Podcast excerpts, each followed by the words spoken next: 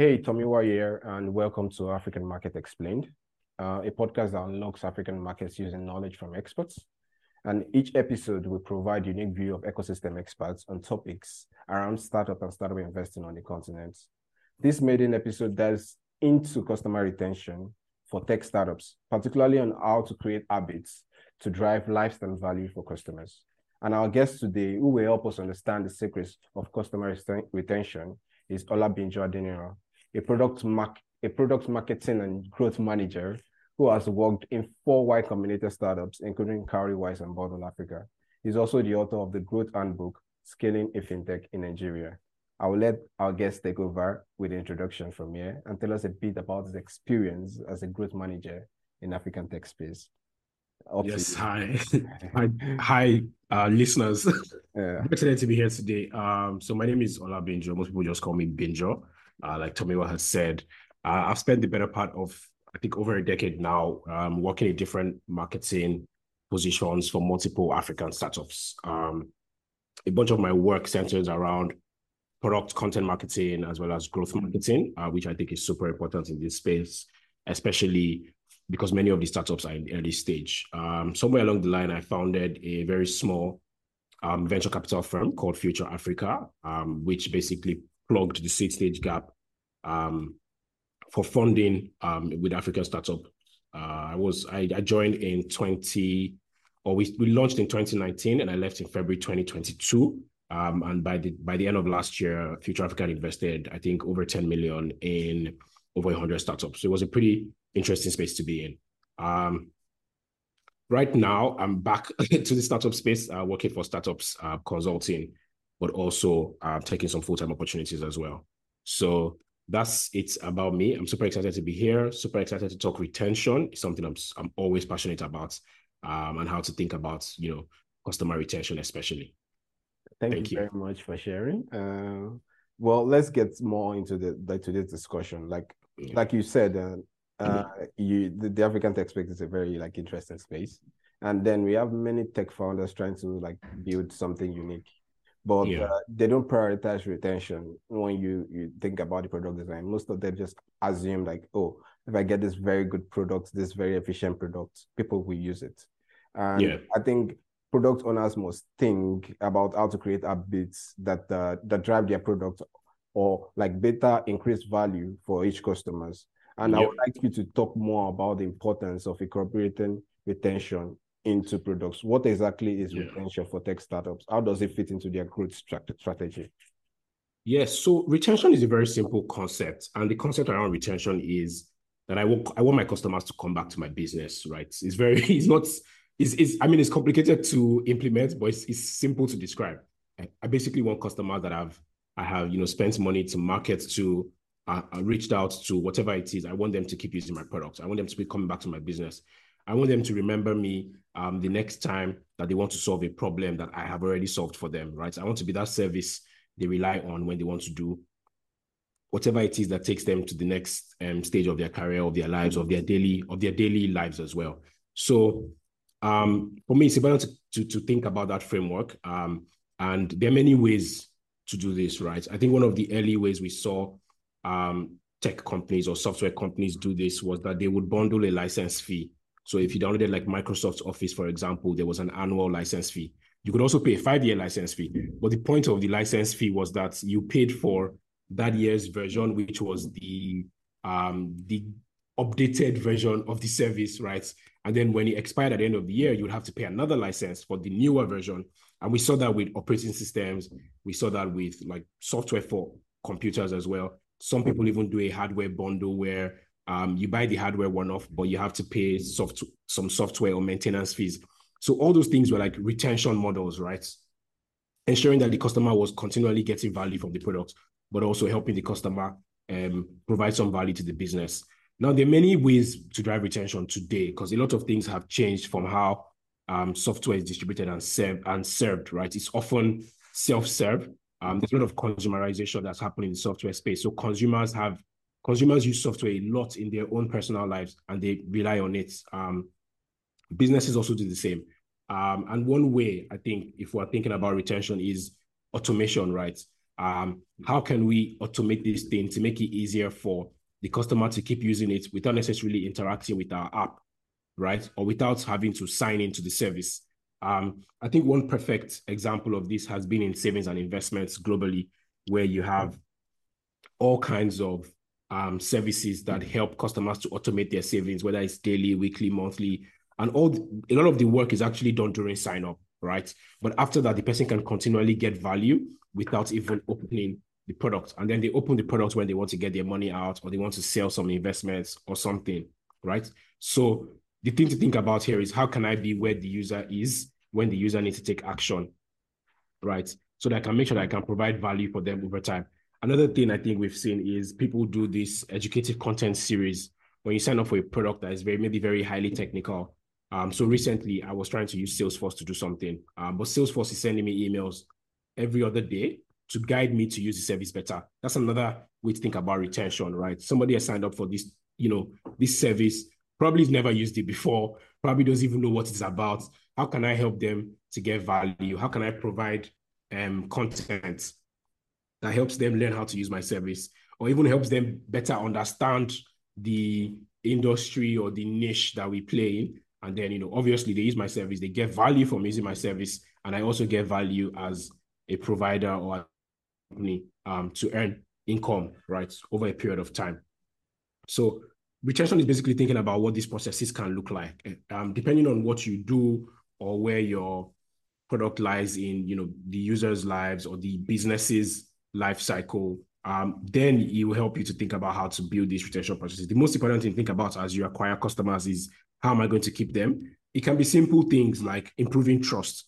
So if you promise that customer support resolves um, issues in one hour, let it be. Jigga, let, the, let, let the issues be resolved in one hour, not three days, not seven days, right? Simple things like that.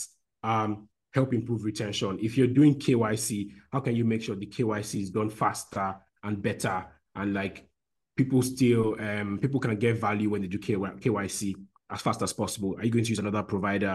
Are you going to build your own KYC processes and services? You know, what are the rules around that? So it really depends on, you know, each product, but the core remains the same. How can I help my customer enjoy this service, get value, but how can I encourage them to keep coming back to use this service? All right. Um, I think you've mentioned some of the things I wanted to ask, but uh, in terms of like you've mentioned some potential of, re- of, of retention marketing, you know, yeah. in a startup, you've given different instances, but in terms of a startup that focuses on it and a startup that doesn't focus on it, like yeah. how does it change like the potential success? How does it reflect in in the growth. And if you have a case study that could basically explain that uh, to be that makes that clear, so that people can know like okay, this is generally what people do, but this is what you know, so a startup with focus with retention marketing looks like. I will I will try to find an, an example, but from my from, from a lot of my work in VC and being exposed to many startups, I think that one of the um, fallacies that happen in early stages, you find a very small number of customers who are willing to pay or use your product. And so you tend to assume that you've hit product market fit. And so you assume that, you know what, this is a really good product. This is perfect. This is fine. I'm now going to, I'm going to go all out on acquisition, right? Without thinking about how you, how you're going to keep or model for the existing customers or even the new customers, right? So it's important to think about, I think one we think about is repeat activities. What are some repeat activities that happen? If people come to my platform to buy um, what's the word I can use? They come to my platform to buy cinema tickets. Let's use one example. How often do people buy cinema tickets? Is this a is this an end of the month thing? Is it middle of the week? Does this happen when there's a blockbuster movie like um, Across the Spider Verse is out today? I'm going to go watch it. Like, what are those activities like, and how can I then build product or build engagement around that? Um, I think uh, I, I want to see, I want to see if I can find some examples in my inbox. I know I gave the examples of Salesforce, but I want to see if I can find some interesting um, African examples. Uh, let me pick Moniepoints. I don't know if you guys know Moniepoints by TeamApt. And I think one of the biggest things about Moniepoints by TeamApt, I've spoken to a lot of people who work there, um, is two things. One is the product works really well. so the, the technical quality of the product itself is high. And so it means that if I go to a Moniepoint agent, whatever it is I'm trying to do, send money, withdraw money, um, pay bills, whatever it is, it's likely to succeed, which means I'm likely to come back to that Moniepoint agent. Or even if I go somewhere else, I'm likely to look out for a Moniepoint agent just because of that success rate. And that's one way that people build retention, right? Is how, how quality is this software enough to withstand all of the things that could happen in a normal day so that I can provide service to my customer. Um, I know that many people like to do MVPs, but I think that the expectations for software in Nigeria right now, from what I know, I would have experienced, is so high that if certain things don't work when you launch, people get angry and they never come back. Like there's so many times I see people get mentioned, mention them on Twitter. People are like, no, you can't do, I'm sorry, I can't give you my money. I can't give you my hard end, you know, 20K, 50K if this thing is not going to work the first time. And so you have to be able to plug those gaps and build quality products. Um, that's one example. I think Moniepoint is a really good example. OPay is a very similar example. Um, another example um, I can pick from financial services is also, I would say, Paystack. Um, and I remember, I remember using this. I studied IT in school, but I remember using Paystack for my final year projects, and I was very impressed at the the the, the how easy it was to just integrate in a few lines of code. It worked with whatever service I was building on. Um, my project was in JavaScript. It worked fantastically with JavaScript. I remember even showcasing it to some of my lecturers, my supervisor, and they were so mind blowing easy it was to integrate. And I think that's done well for the company over time. The easy integration meant that developers who were working for their clients or working for some company or another startup could quickly integrate and start to collect money from customers. And so we can see how that that um, product quality is a is a massive retention flywheel um, beyond whatever other thing somebody else has, right? Just it works, like it just works, right? So it's a massive retention uh, flywheel. Another product I think that really thinks about retention really well is Zapier. Some people call it Zapier, but if you've used Zapier before, um, or if you haven't used it, it helps you automate different things. So let's say I have Google Docs and I use Google Analytics and I use Slack. Like there, there's there's a way I can connect these tools together, um, so that if maybe I get 20 new customers per day, I want to send a Slack message to my manager or somebody in customer service if something breaks, right? You can set up automations with Zapier. And it's very interesting when you think about Zapier's product itself, is that it's the, the automation of the product itself makes you have repeat activities. So I remember we were using um, Zapier when I was at Future Africa for some email automations. And eventually we had to pay for it because it was successful. It was it was working so well that our customer customer base was growing, our community was growing. And so we had to pay for that too. So Zapier is making money off our success, uh, right? Just because we're able to use it to solve one or two um, you know, gaps in our in our messaging and community engagement strategy at the time. So it's important to think about things like that. I think automation is one way to think about like how you can build retention into product. How can I make something less stressful for my customer so they don't have to come back to me every day or every time they need something? But also, how does that activity help them to be successful in their own business or their job or their daily life so that this is happening over and over and over again? Um, something else that also comes to mind is the YouVersion Bible app.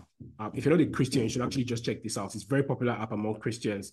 But the YouVersion Bible app has something called a streak, right? It's had it for a really, really long time. It's probably one of the few apps that I would say invented the concept of streaks.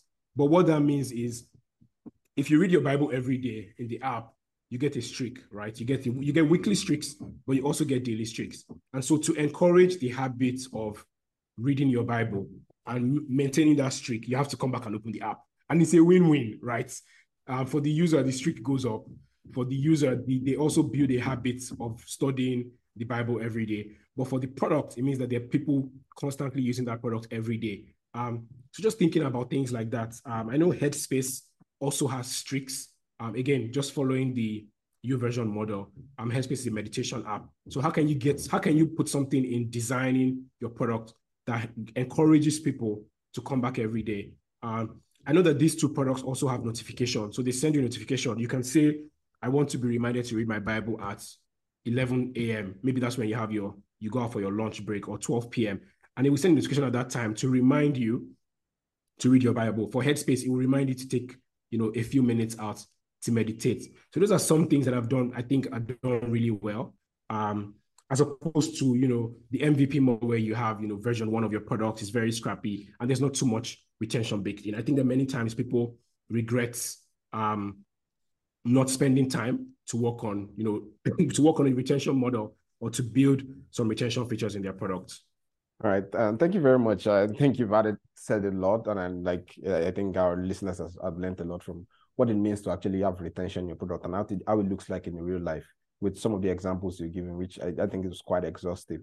Uh, but if you're gonna go with like one pattern sentence, what what will you say about customer retention for startups in Africa? Like passing sentence. Yeah. Think about it from day one. like ensure that you're thinking about it. Even if you're not going to build it into like your launch version, yeah. it's important to have a model um, that that is that is just well thought out. Yeah. All right. Thank you very much for your time. Uh, it has been enlightening talking to you. And uh, for our listeners, you can always follow Binjo on LinkedIn on Olabinjo Adeniran. And uh, yes. yeah, um, I also think he has a newsletter. Uh, what's the name of the newsletter? Yes, so you can find my newsletter at um, digital market digitalmarketer.ng. You'll find like a link to subscribe there, digitalmarketer.ng. Yes. All right. I'm also on Twitter at Binjo Adeniran. Perfect. So if you want to hear more, learn more about what Binjo is working on, you can always check him on his different channels. And Thank don't forget so to click much. the subscribe button so you can receive more unique content on Africa. Thank you so much, Binjo. It was nice having you on the podcast. Cheers. Bye. Yes, thank you.